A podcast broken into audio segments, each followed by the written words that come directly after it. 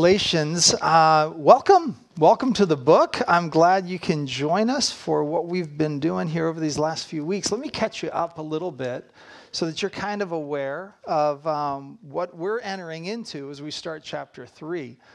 Chapter 1 began in a really different way almost every other book that you would see that Paul wrote in the New Testament usually begins with kind of the, the traditional greeting.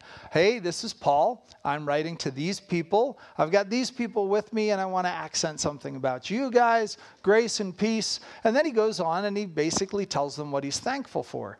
If you read Philippians and Ephesians, you'd notice that pattern. A lot of it's just really typical stuff because it's a scroll. You identify who you are at the beginning rather than at the end of your letter, like we would do. But most of it is just the way correspondence, you know, kind of was written during the day. That's, that's the way to write. Paul's one departure in chapter 1 of Galatians, though, is not that he doesn't identify himself, because he does. It's not that he doesn't say who he's writing to. He does. He talks about this region of Galatia that, that we've been looking on the, on the map. What we see on this map as Asia, right here. Those little lights right below are really the cities that made up this region of the Galatian churches. And so he's writing to them. He identifies them in the beginning. There's no departure there. Grace to them, peace to them. Pretty typical but where he would thank them and encourage them and point out evidences that God was at work among them, that's not the way he starts. The way he starts the book of Galatians is telling them how astonished he is that they have taken the good, real, authentic good news that was presented to them and traded it away for something cheap and an imitation. What he says is not really a message that's good at all. It's a fake good news, it's a, it's a fake gospel. The reason that he did that is going to be a little bit more clear to us as we continue into this book a little bit more. But it's kind of obvious to us that after Paul made his way up through these churches and explained the genuine gospel, somebody had come behind him and told him something else. He had these group of people or these other teachers had kind of come through and they were opposing Paul's message that Gentiles could come to God based on just the fact that they heard something and believed it to be true. What these others were saying is that there are elements of being Jewish that the Gentiles had to accept first before they could qualify to be received by God. And Paul's saying that if you buy into that, it's really not going to work at all. So, for the end of chapter one and on the bulk of chapter two, really what Paul is doing is telling the story of where he got commissioned, how he learned this good news, who he kind of had it authorized by, which to sum it up was nobody. He spent a ton of time away from the powerful people, only visited the power, powerful people in Jerusalem a couple of times. And then, even when we, he was up at a distant city, largely filled with both Jews and Gentiles, Peter, one of the powerful people from Jerusalem, had come up to visit him and was just kind of hanging out with Jews and with Gentiles, sort of under, in, the, in the understanding that God is accepting both Jew and Gentile, those related to Abraham and Jacob, and those unrelated to Abraham and Jacob, those who had the law and those who didn't have the law. God was welcoming them all in. And Peter, powerful Peter from Jerusalem, had come up and was interacting in such a way that we kind of gave the impression that there's no hierarchy until he got some message from Jerusalem until people came up from Jerusalem. And then Paul says he started to act hypocritically. He started to distance himself from the Gentiles and only to eat with the Jews, which gave the opposite impression that somehow the Gentiles weren't worthy. And so, what Brad kind of began to explain for us last night was something that we need to make sure that we take step by step by step. And that is how is somebody actually accepted by God? How is it that we get qualified to be blessed by God? And it's, it's that language that's going to be coming up that was summarized in one of the verses at the end of what Paul or what Brad preached to us last week is this phrase I have been crucified with Christ. It is no longer I who live, but Christ who lives in me. And the life I now live in the flesh, I live by faith in the Son of God who loved me and gave himself for me. In other words, what Paul is doing in that verse is kind of talking about faith the way we talk about sports as relatively non athletic people. I don't mean to, you know, say anything about any of you guys, but you wouldn't make any team you tried out for, I just got to say. And yet, how many times have some team from Cleveland played some team from some other city, and when the game's over, we say something along the lines of, We won? Why do we do that? You sat there and had a hot dog. You did nothing, and yet you won? How can you possibly say that you won? There's, there's some bond of a sports fan and the team that they're rooting for, right? Even though, oddly enough, nobody, it seems, on that team came from our city. It's not as though we just get to pick people from Cleveland who play for Cleveland teams, right? We, we buy, we import others, we bring them, but because they're wearing our uniform, it's us who's won and it's us who's lost. It's just that's the sports metaphor that, that kind of relates to what Paul's about to do. You see, that's what he does in this verse. I get something Jesus did. And the question is how? How is it that I died with his death? How is it that I live with his life? What is it that makes it possible for that to happen? And what Paul's going to do next in this, uh, in chapter three, is start to talk about a concept that was really common in the day and age in which he's written, but really unfamiliar to us.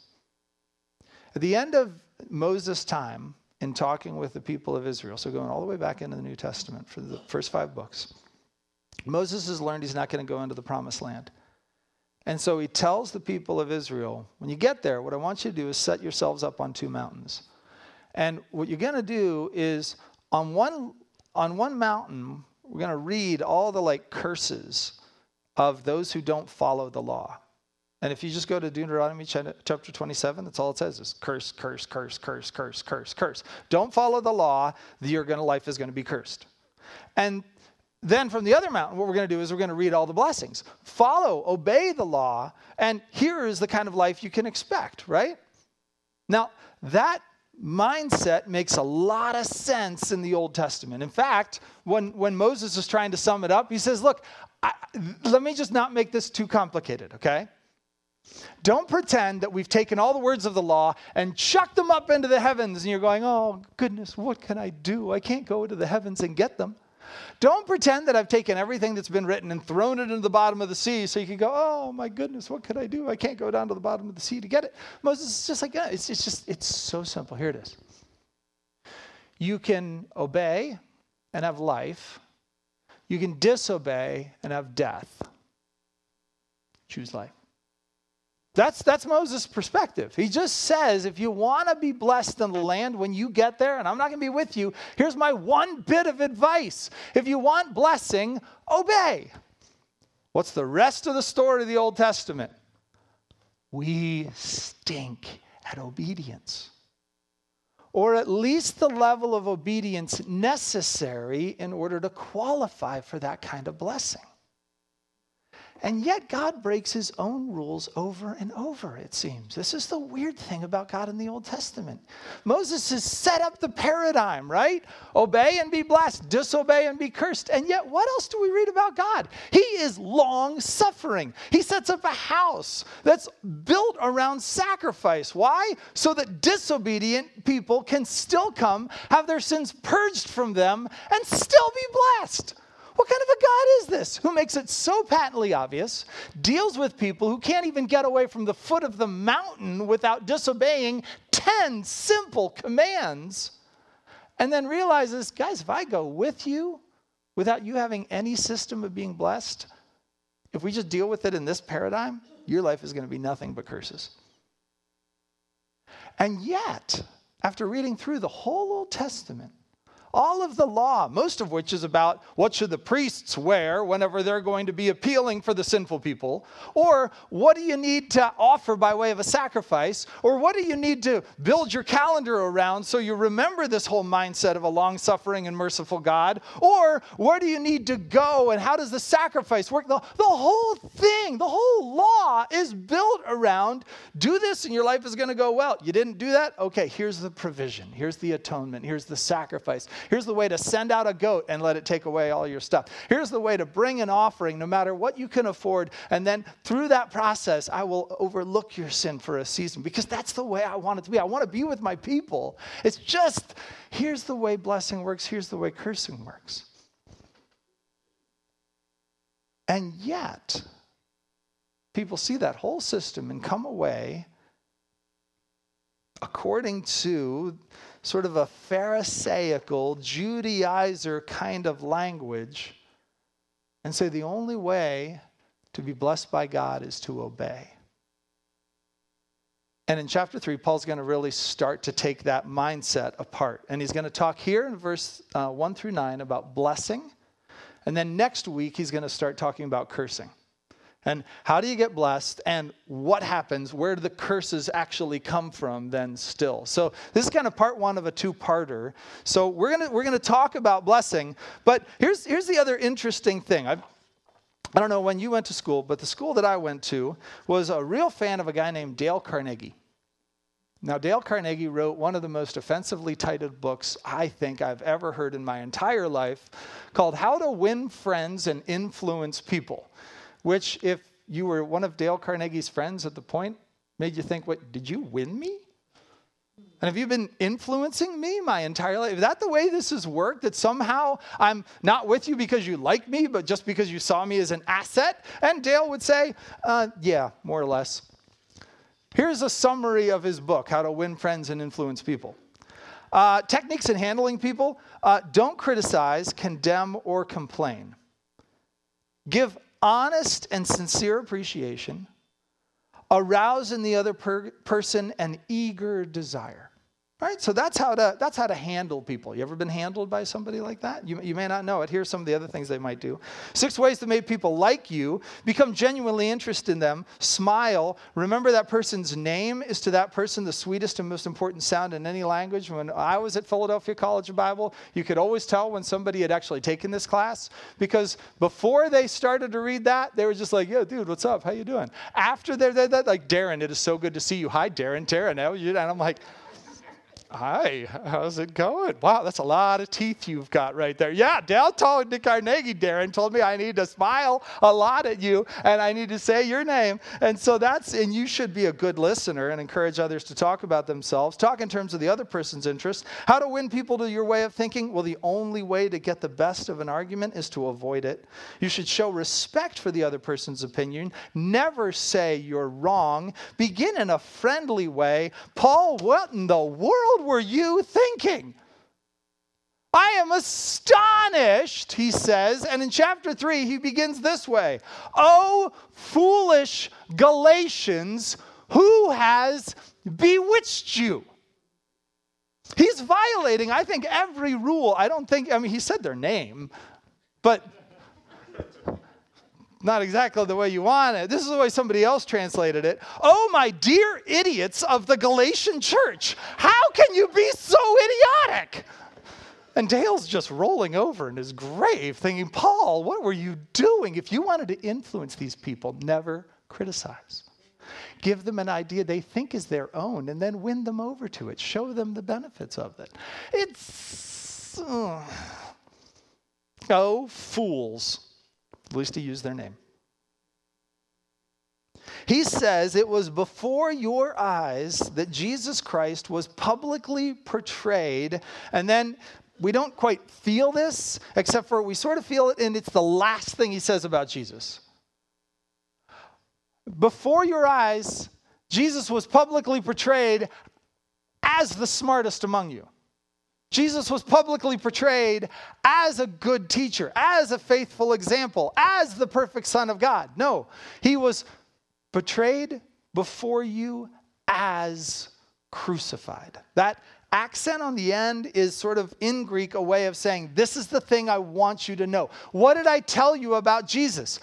Yes, I told you he was a good teacher. Yes, I told you he was perfect. Yes, I told you he was the par excellence example of what a human being would look like if they actually came as the image of the invisible God on the planet. He was all of those things. But before your eyes, he was publicly portrayed as the one slaughtered for us, as the one nakedly and publicly executed for us, as the one to use the worst death sentence you could imagine, the one who suffered that for us. That's the way I portrayed Jesus to you.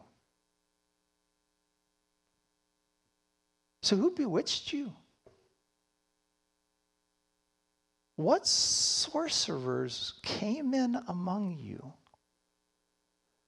and cast a spell so that the one I portrayed before you is now a different man altogether?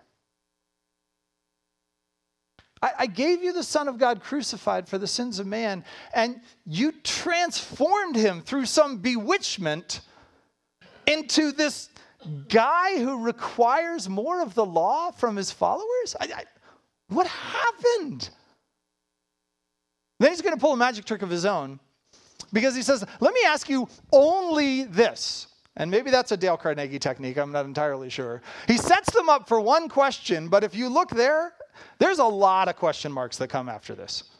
We're going to break them up into three questions because he's really asking one thing What happened? But he tries to get at it because what he wants to do is he wants to confront the hypnosis that our works can bring into our Christian lives. He wants to address the spell and say, I, I need to talk to you about this. So let me just ask you something. We're going to start this way.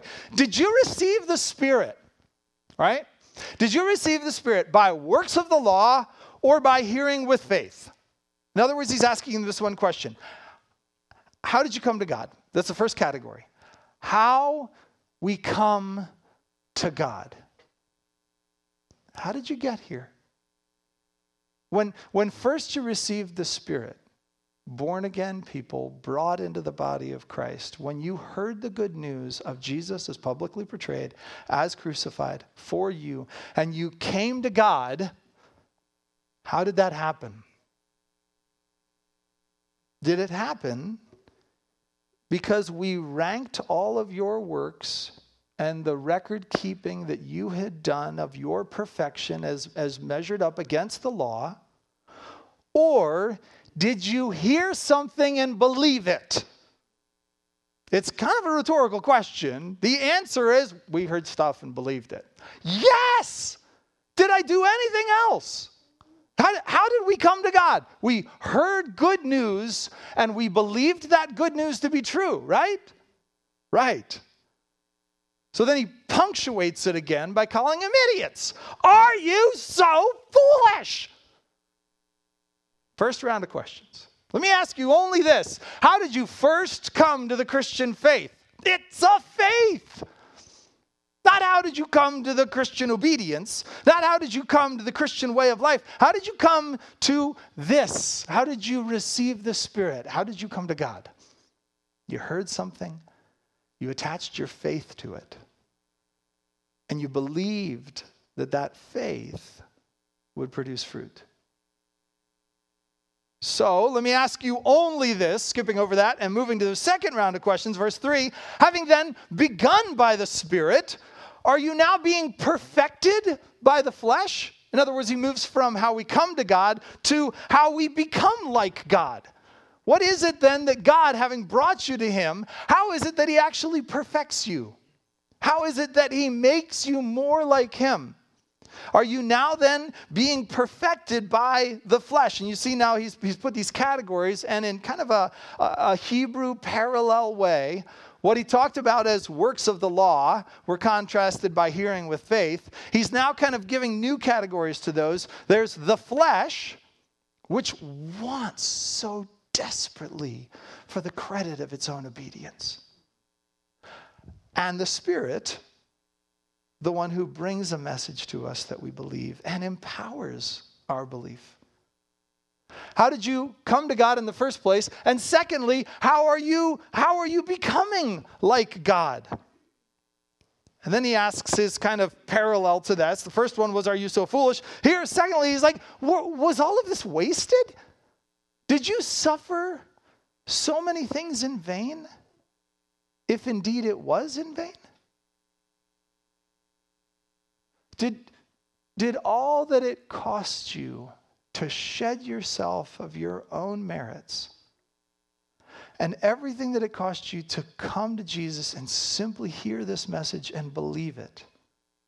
Whether you were a Gentile and you had some pagan way of thinking where you were going to offer different sacrifices and appease different gods and try to figure out what you wanted and try to find the, the, the, the Dewey Decimal System so that you could get to the card catalog and figure out, okay, which God do I need to appease in order to be, I want a baby, so here we go. I, did, you, did you suffer so much by giving all that up? Or if, if you were Jewish, did you suffer so much in terms of the way that you had to reorient your minds away from this idea of I have to obey the law in order to be blessed by God, obey the law to be blessed by God, when the whole law is set up because you can't obey in the first place? Did you, did you go through all of that and then just waste it? The third set of questions he asks starts in verse 5 Does he then who supplies the Spirit to you, and who works miracles among you do so by works of the law or by hearing with faith. So now he's back to the, to the first way of talking about this contrast. Your flesh wants the law so desperately. And in contrast to that, when the Spirit makes you alive, it awakens you. He, he brings a change inside of you so that you delight in the idea of being brought to God because of what you believe, and, and that's it. But oh, there's a starvation that happens over here. There's a craving for attention, a craving for superiority, a craving to go back to that idea of coming to church and ranking myself, because I can look at the other people in here and I know they're not as good as I am. Or I can be a little more covetous because I see them and I'm like, man, I got to get there. I got to get there. But I know the pecking order and I can kind of rank everybody in church and I can say, boy, you just, you, your attendance, your parenting, it just is way down there. I'm, I'm not there, but I'm getting there. And if God had to cut us and say, like, bottom half is out, well, sorry to the rest of you, but the, you know, we're, we're going to make it. Something about our flesh just craves that. Because at the end of the day, that makes us arrogant, doesn't it? That's why Paul, when writing to the Ephesians, says, Grace is grace so that we can't boast, but instead we can worship. And what Paul is getting at through these three sets of questions when he's talking to the Galatians here is let's ask, how did you begin? Was by faith, right? How are you becoming like God? It's through the Spirit and by faith, right? How did you get power from God? Was it because He looked at you and said, Well, your weak qualified you, therefore you get access to my power and to my miraculous work among you? Is that because of your obedience? No, it's because of the Spirit, it's because of hearing with faith. And then rather than to point back and say, well, if, if, if you think that way, you're foolish, or if you think this way, then you wasted your life. Instead, at the end of this, the transition he makes is actually to what they would be thinking about all in themselves. It's the Old Testament. This is the exact same thing that Paul does in the book of Romans when he's trying to make an argument to the Roman church. He points back to two of their heroes. David is one of them, but interestingly, when he points back to David, he doesn't point back to like David and Goliath. He doesn't point back to David the psalmist. He points back to David the adulterer. David the potential rapist. Thank you so much for that. Depending on how you read the story, Psalm 32, blessed is the one whose sins are overcome. That's what Paul quotes about David. And if you're David, right, in paradise, kind of watching Paul write. Like, oh, look, I'm showing up. no, not that, man. Come on. Don't bring me up for that.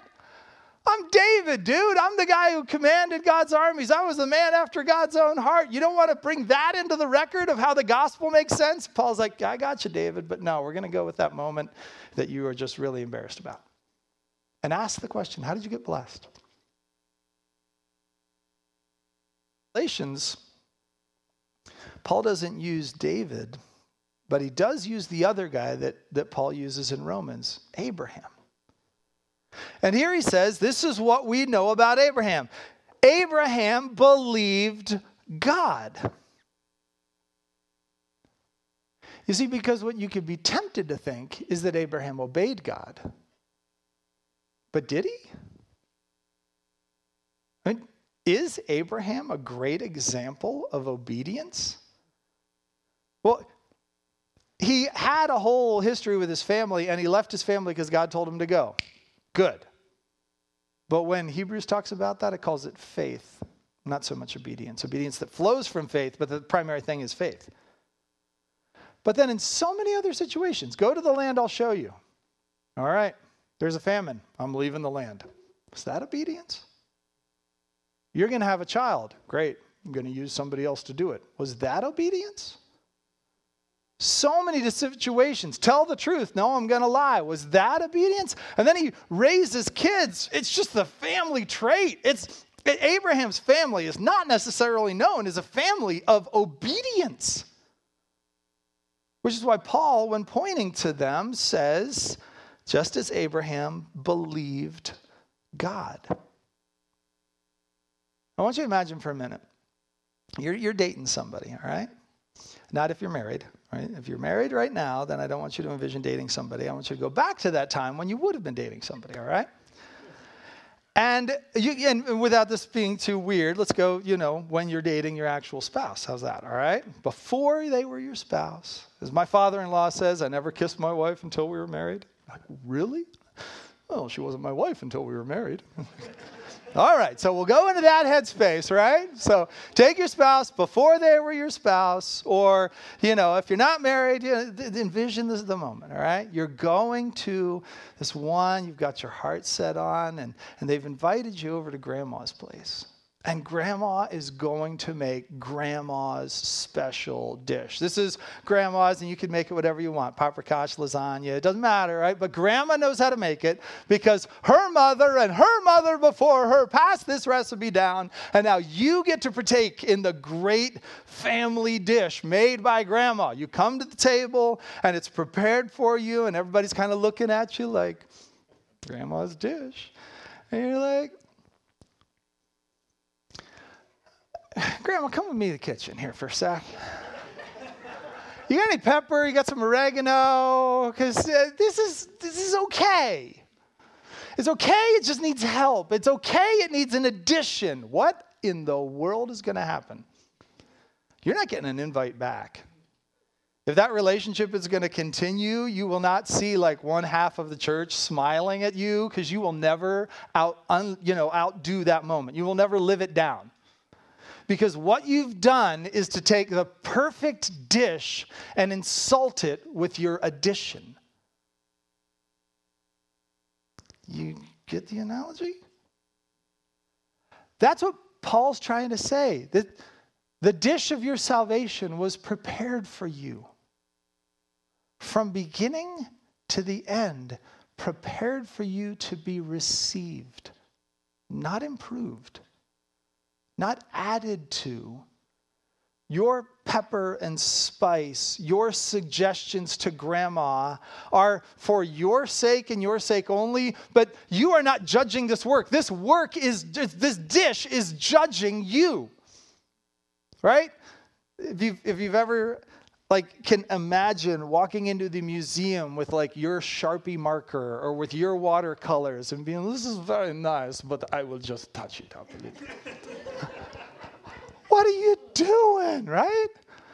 This is i used to watch a comedian who played the piano Victor Borge and uh, and he would bring a lady in, and they had this whole routine going. But she was, she was very proper, and she would put her hand on the piano, and he'd smack it away because you can't touch his piano whenever he's, you know. But whenever she finally started to sing in the background, he'd be going, oh, she'd be like, what are you doing? Oh, oh, I'm sorry. Was I singing along with you? And, you know, was their whole bit, right? His singing was not adding to the piece. Your watercolors aren't adding to the work. Your suggestions aren't adding to grandma's dish. It's just nothing but offensive. Paul, the gospel, and our works. But if you don't buy it, if you really want to kind of reach back into the past and kind of talk about Abraham, then Paul will move away from this, this trying to break the spell of what's happening with our works, and he wants to move on instead to understanding the way we're supposed to see the past. And so he's talking about Abraham, and he says in chapter 5, or sorry, in verse 5, or did this happen by hearing with faith? And then he starts in verse 6.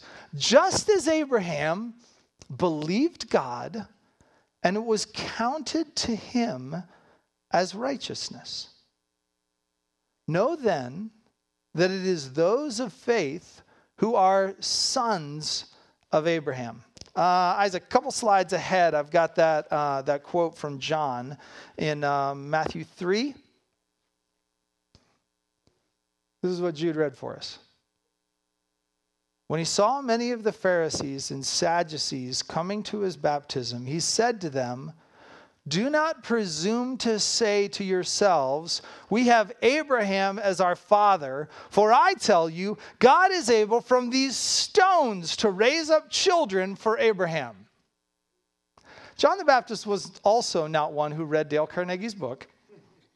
He had no problem offending this brood of vipers, and that's the one talking here. People are coming, seeing John the Baptist as, as he's baptizing, and he's clearly baptizing some who should be baptized, some who need to repent.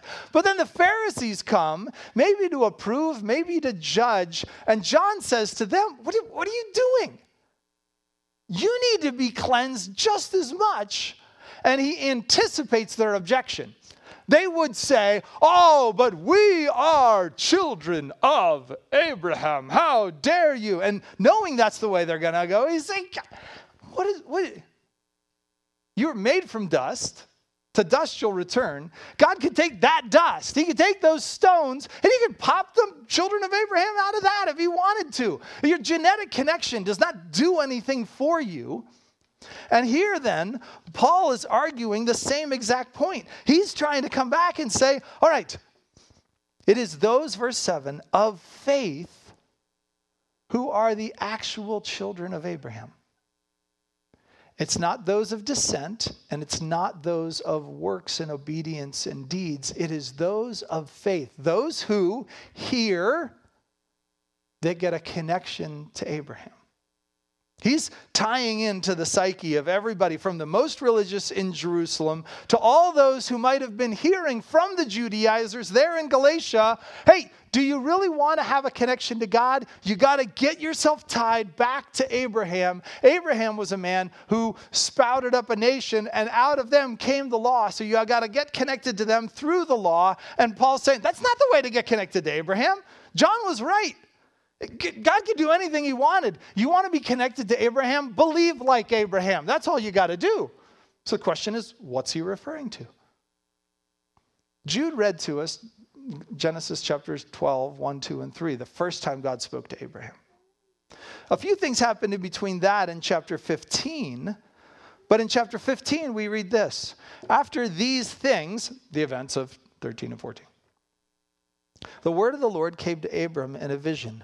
Fear not, Abram, I am your shield. Your reward shall be very great.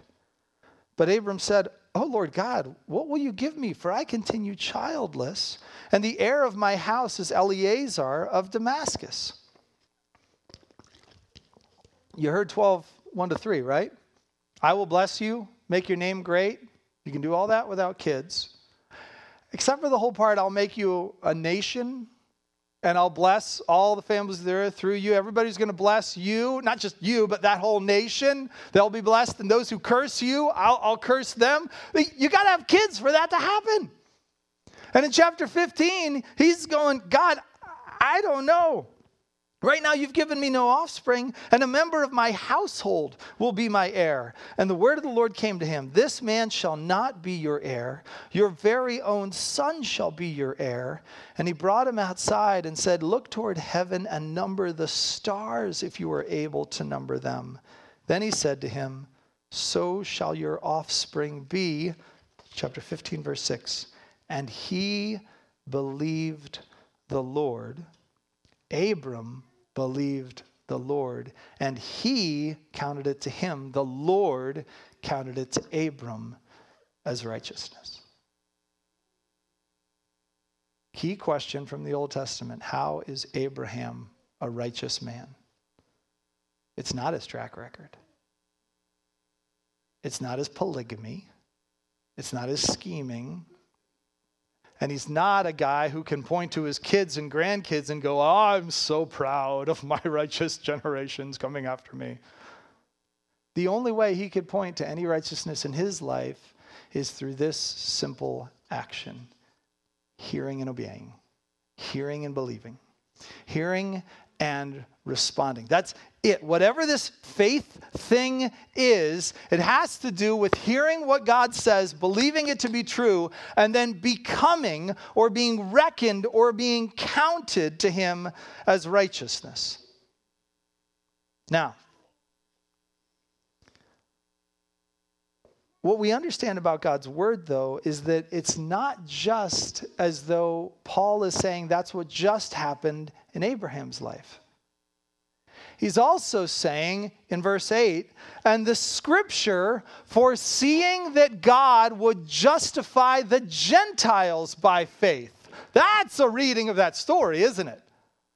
Because it's combining chapter 12 and chapter 15 and putting them together. Abram, through you, I'm going to bless the world. Abram, I'm going to do this in your life. I, I believe you. Great, you're righteous. Okay, now how is the rest of the world going to be righteous too? By just imitating exactly what you did, not, not all the mistakes, but imitating the process of hearing God and believing Him to be true. That's what makes people righteous, according to Paul. So much so that Paul is looking back on this Old Testament story and saying that is the paradigm for how it would work for every single human to follow. You want to be related to Abraham? You only get related to Abraham through the imitation of his hearing and believing. That's it. That's where the, the, the process uh, kind of is located here. Then he ends in verse 8, and he takes it out to its what we would consider to be its, its natural conclusion of how we get blessed. Listen to, to Paul, though, in, in Romans chapter 4, in order to kind of understand this a little bit more fully. He says, What shall we say was gained by Abraham, our forefather, according to the flesh? For if Abraham was justified by works, he has something to boast about, but not before God. For what does the scripture say? Abraham believed God and it was counted to him as righteousness. No unbelief made him waver concerning the promise of God, but he grew strong in his faith as he gave glory to God, fully convinced that God was able to do what he had promised. That is why his faith was counted to him as righteousness. Now, this is the weird thing. Abraham does a lot of stuff to make that promise happen according to his resources. You know that at 15, he's got a servant and he's thinking, the servant's going to be my heir because I've, I've produced nothing from my body by way of the other generation. God in 15 comes back and says, no, it's actually going to happen. What's his next step? His next step is Hagar he decides to impregnate his wife's servant and bear Ishmael through that process. Is that perfect faith? is that perfect obedience. At the end of the day, no, chapter 17 is going to need to come and Abraham's going to need to hear a clarification again. Then the miracle is going to have to happen through Sarah, Sarai to Sarah, so that we can have Isaac, who's named after the fact that when Sarah hears about it, she starts just laughing, almost mocking God.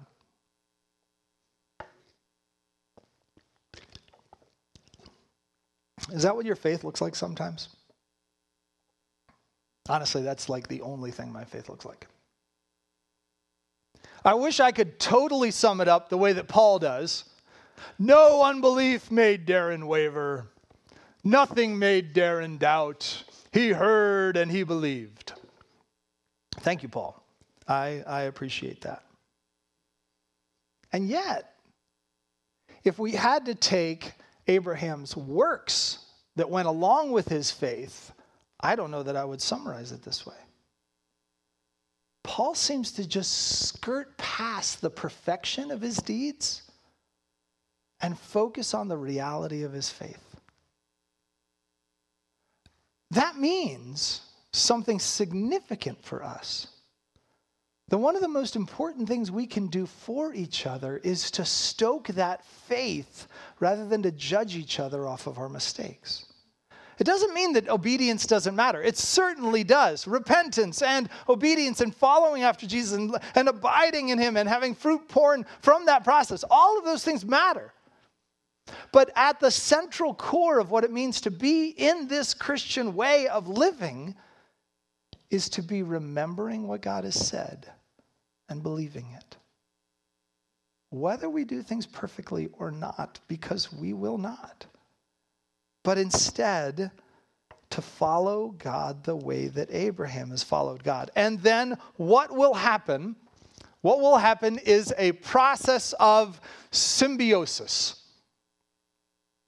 What in the world is that? A symbiotic relationship is one in which two things are depending on one another, living at the same time as one another. And that's the way Paul summarizes and says somehow in that process, that's the way that the good news works. He finishes chapter 8, or verse 8 this way and says, The scripture, foreseeing that God would justify the Gentiles by faith, preached the gospel beforehand to Abraham, saying, In you shall all the nations be blessed. Verse 9. So then, those who are of faith, are blessed along with Abraham, the man of faith. You see, so many times I want to take my life and I want to set it up between two mountains. I want to weigh things out. And then I want to, I want to ask the percentage question. Darren's week. Lay it in the valley between the two mountains and let the law yell at it. What do I hear more? And if we can do it like an election where I come away 60 40, that is a landslide win for Darren. That sounds awesome. How, what a great way to take my life. It's just, what if that wasn't my week? What if every Sunday what we had to do was take our lives and put it in the valley between two mountains and ask the question do I hear a louder blessing or a louder curse yelled over top of my life? What if that was the way we had to live with other people? We had to defer to them based on whether they had more blessing or less blessing. What if we had to rank prosperity in other people's lives and use that as the measure for whether or not God was blessing them or cursing them? And then we could figure out who was more important, who was more loved by God. Wouldn't that be a terrible way to live? Guys, that is the way the world lives. Cancel culture has just taken it and amplified at 100%. You will follow us and believe us and be with us, or we will crush you. Why? Because this is a world dominated by the flesh, and that is the way the flesh lives. Rank yourself based on what you've earned, based on your obedience to the law, and then we'll figure out where everything stands at the end of it. I don't know if I got a 50 50 this last week. I don't know what I got this last week. But I'll tell you that if we're going to live that way, stay tuned because the good news is not feeling so good next week. But the question right now is is that where blessing comes? Is in the valley between the mountains? Just having to hear more good because I had more obedience? Is that the way I get blessed by God? Paul says, You idiots of Trinity Church, how did you get so idiotic? And we say, I don't know, we just lived the week and this is what happens to us. And Paul goes, Okay, did you forget? Did you get to be a Christian because you were good? Has God been aiding you because you were good? Did He do things among you because you were good? No, it's because He came to you and told you something good, and you believed it. You heard His promises, and by faith you attached yourself to them. To use Brad's analogy from last week, we got grafted into Jesus, and that connection is growing stronger and stronger. But by now, it's connected by faith. One day we won't need it because we'll see him face to face. But for now, faith is what's holding that in there. Because you don't want to be connected to some other stump. And only faith holds us to Christ. So at the end of the day, what he's saying is summed up here in verse 9 those who are of faith are blessed along with Abraham, the man of faith. John Stott, in his commentary on Galatians, says it this way The law says, do this. The gospel says, Christ has done it all. The law requires works of human achievement. The gospel requires faith in Christ's achievement. The law makes demands and bids us obey. The gospel brings promises and bids us believe. Or, in a slightly more pithy way, run John and work, the law commands, yet finds me neither feet nor hands. But sweeter news the gospel brings, it bids me fly and lends me wings. We cannot live to impress God with who we are. We cannot live to impress other people in this church with who we are you will find no favor and no blessing from God sitting between the mountain and hoping and crossing your fingers that you just tip the scales the right way. It doesn't work. The only way is if Jesus is by our side and wherever he gets to go, we're with him. If You're going to encourage anyone this week? Let that be the encouragement. Jesus is with you. He's promised never to leave, and he's never broken his word. Let's pray. Father, we are grateful, and yet we we want credit. We want credit for the powerful things that you're doing among us. We want credit for how we're becoming more like you. We want credit for the fact that you picked us in the first place. And Father, from this text, we repent of that desire. We want to put our flesh to death so that we don't try to earn your favor and blessing because of what we've done. Instead, Lord, we want to believe the words of the one who said, Blessed are the poor Blessed are the hungry. Blessed are those who are caught between and try to make peace. Blessed are the meek. Blessed are the persecuted. Father, this rubs against the grain of this world, and sometimes it rubs against the grain of our lives. And yet we see in ourselves poverty. We see in ourselves weakness and reason to be humble. So, Father, when those moments come up this next week, when the evidence of our disobedience comes up this next week, I pray that we would see you crucified for us.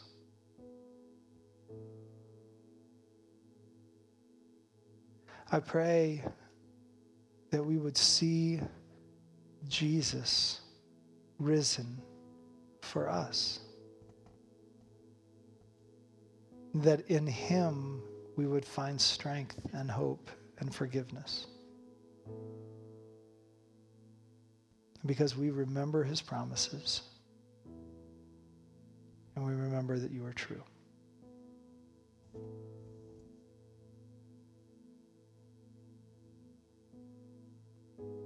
Or if this is what faith is,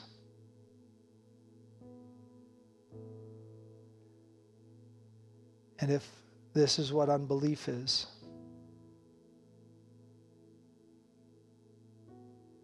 then we close together by saying, We believe, but help our unbelief. In Jesus' name, amen.